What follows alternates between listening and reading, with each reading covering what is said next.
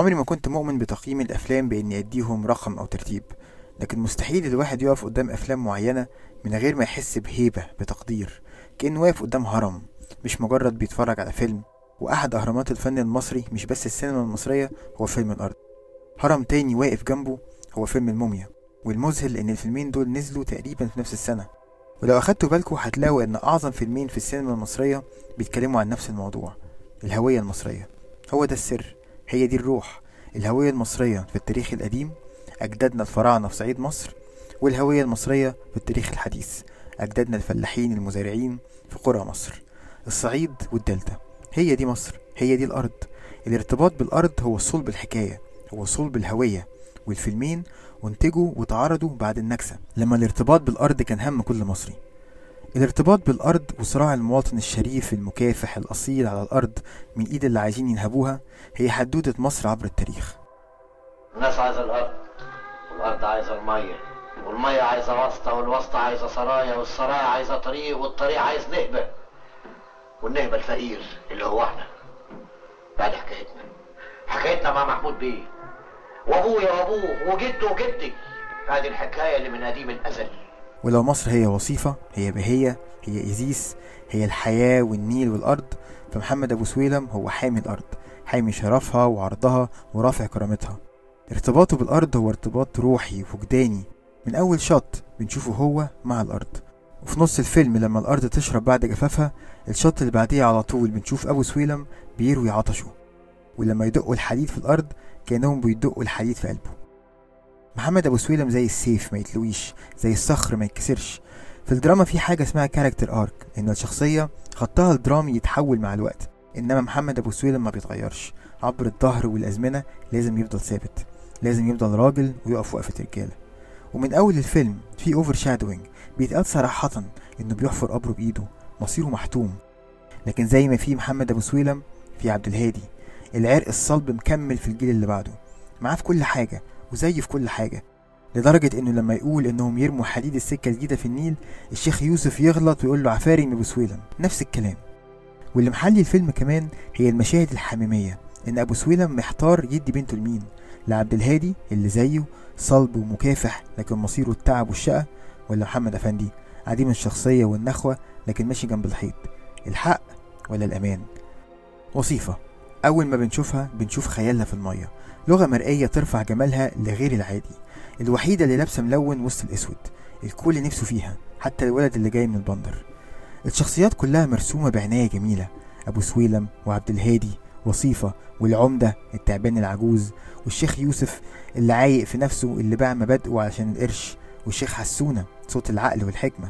صلاح السعدني شخصية الكورد جاستر الجوكر اللي بيهرج ويداعب خضرة اللي من فقرها ممكن تبيع نفسها عشان زر خيارة محمد أفندي ودياب. والله على دياب اللي قدم دوره علي الشريف الله يرحمه. تخيلوا إن ده أول دور ليه. من الحاجات اللي الناس ساعات بتنساها في يوسف شاهين هو اكتشافه للمواهب الجديدة. في قصة إنه أول مرة شاف فيها علي الشريف كانت بالصدفة عند مجموعة صحاب مشتركة وأول ما شافه قال له إزيك يا دياب؟ شافه في الدور على طول. ملهوش مشهد أداؤه فيه مش رهيب. ريقه وهو بيسيل على الطعمية السخنة كأنها أفخر أنواع الأكل. أخوه يركب الجحشة وهو يجرها. زيه زي الجحشة. وفي حاجة ما خدتش بالي منها إلا على كبر شوية. إنه مش بس بيجر الجحشة ده الظاهر إنه بيعاشرها.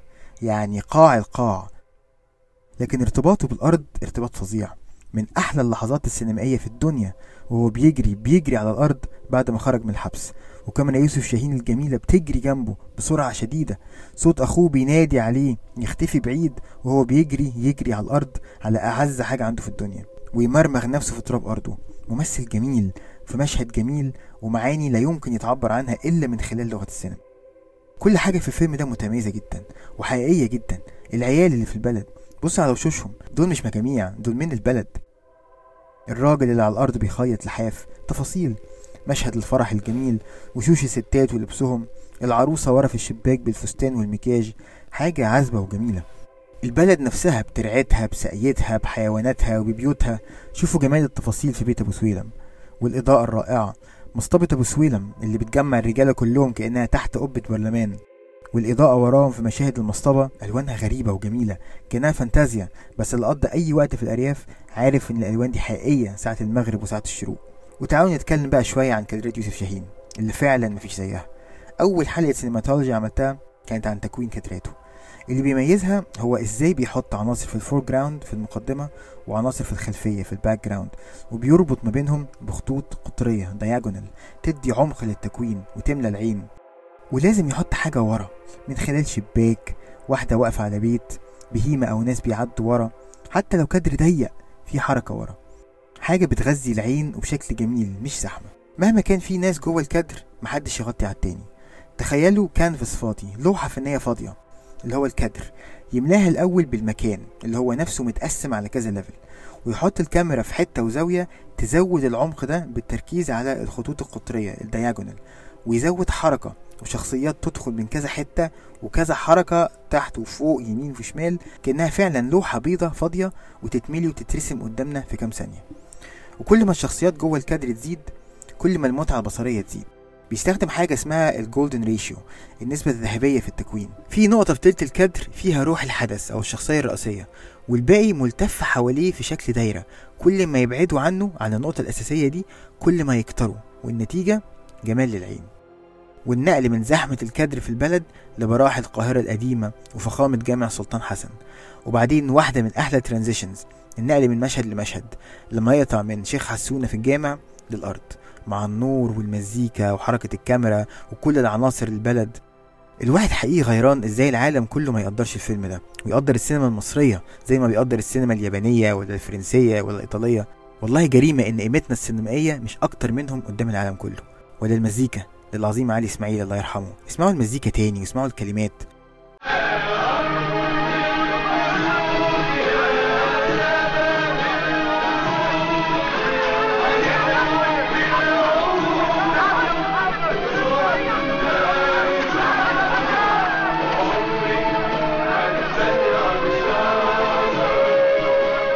ومش بس الأغنية الرئيسية في أغنية اسمها يا مراكبي برضو لعلي إسماعيل بنسمعها في الخلفية ووظيفة مع الولد. كلمات الأغنية بتعبر عن اللي بتحلم بيه لكن بنسمعها بصوت مراكبي وحيد من غير حتى ما نشوفه كأنه موال في الفجر حاجة ساحرة.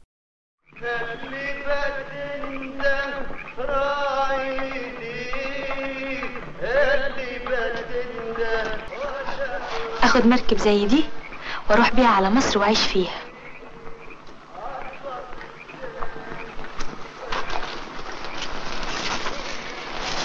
كل العناصر دي الإخراج والإضاءة والمزيكا والتمثيل كله في الآخر بيخدم التيمة الأساسية الأرض.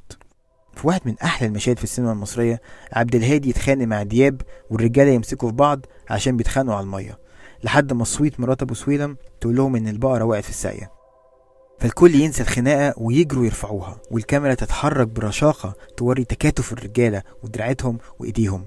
كلهم في الآخر إيد واحدة. مفيش ميتافور مفيش رمز مرئي أو درامي أحلى من كده. اللي بيصبر أهل البلد على الظلم هو إنهم إيد واحدة. لما يتسجنوا يتسجنوا مع بعض. في وسط الظلم بيلاقوا لحظات يضحكوا فيها مع بعض من القلب. والمأساة الحقيقية بتحصل لما العدو ينجح إنه يفرق ما بينهم. لما الشيخ يوسف والشيخ حسونة يتخاذلوا ويخونوا العهد ويخونوا صاحبهم. لما الشيخ حسونة يعمل واسطة علشان الطريق ما يعديش على أرضه ويتسحب من البلد زي الجبان. وشوفوا اختيار الكدر وكمية الدخان وهو بيمشي من البلد بعد ما باع مبادئه. وهنا تقرب النهاية لكن قبل النهاية بنشوف لآخر مرة حلاوة الأرض وفرحة الناس وهي بتلم القطن. وأحلى أغنية في الفيلم كله في رأيي نورت يا قطن النيل. أكتر مشهد في الفيلم كله بتأثر بيه.